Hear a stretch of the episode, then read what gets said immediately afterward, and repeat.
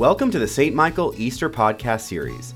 My name is Chris Garada, and I will be leading our meditation today. Our theme this Easter is Come, Follow Me. Jesus calls us to follow, and together we turn that call into acts of love. May your Easter season be filled with the love of Christ. If then you have been raised with Christ, seek the things that are above, where Christ is, seated at the right hand of God. A reading from the Gospel of Matthew, chapter 4. Now, when Jesus heard that John had been arrested, he withdrew to Galilee.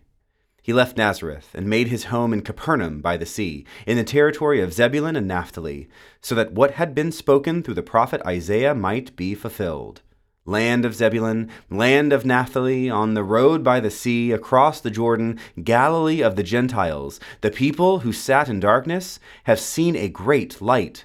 And for those who sat in the region and shadow of death, light has dawned.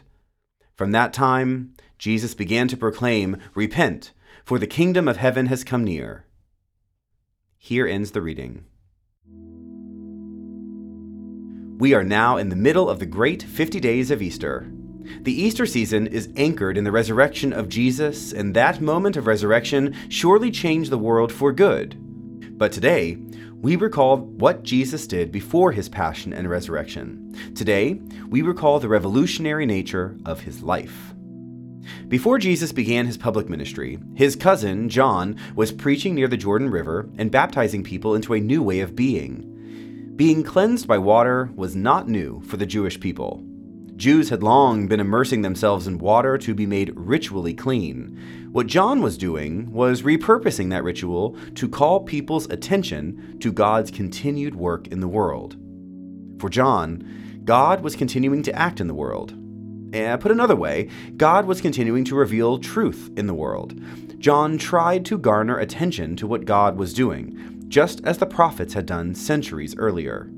John's faith was in the promise that God would send someone greater to move humanity closer to the fullness of God.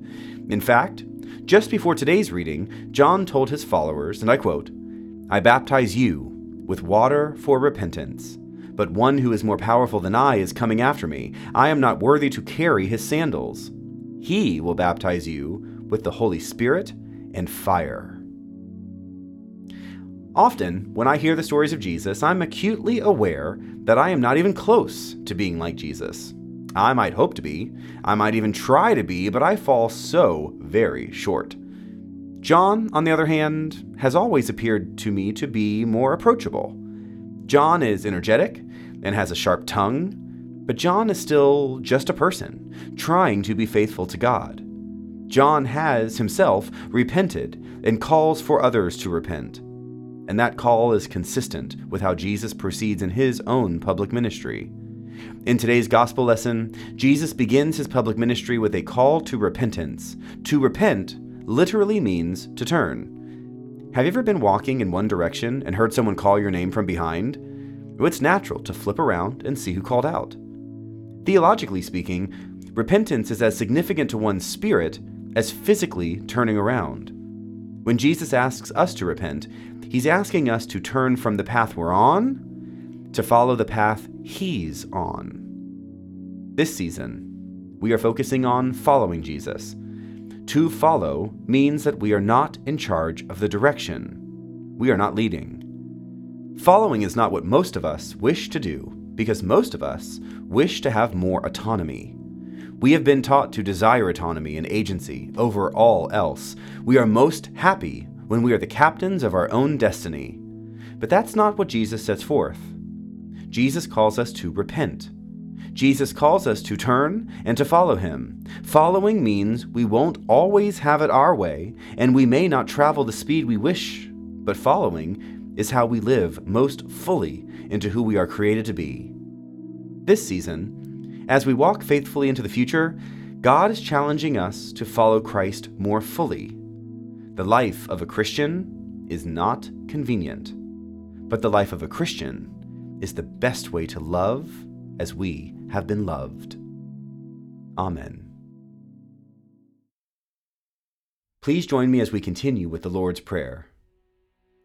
Our Father, who art in heaven, hallowed be thy name. Thy kingdom come, thy will be done, on earth as it is in heaven. Give us this day our daily bread, and forgive us our trespasses, as we forgive those who trespass against us. And lead us not into temptation, but deliver us from evil. For thine is the kingdom, and the power, and the glory, for ever and ever. Amen. Let us pray. O God, whose blessed Son made himself known to his disciples in the breaking of bread, open the eyes of our faith, that we may behold him in all his redeeming work, who lives and reigns with you in the unity of the Holy Spirit, one God, now and forever. Amen.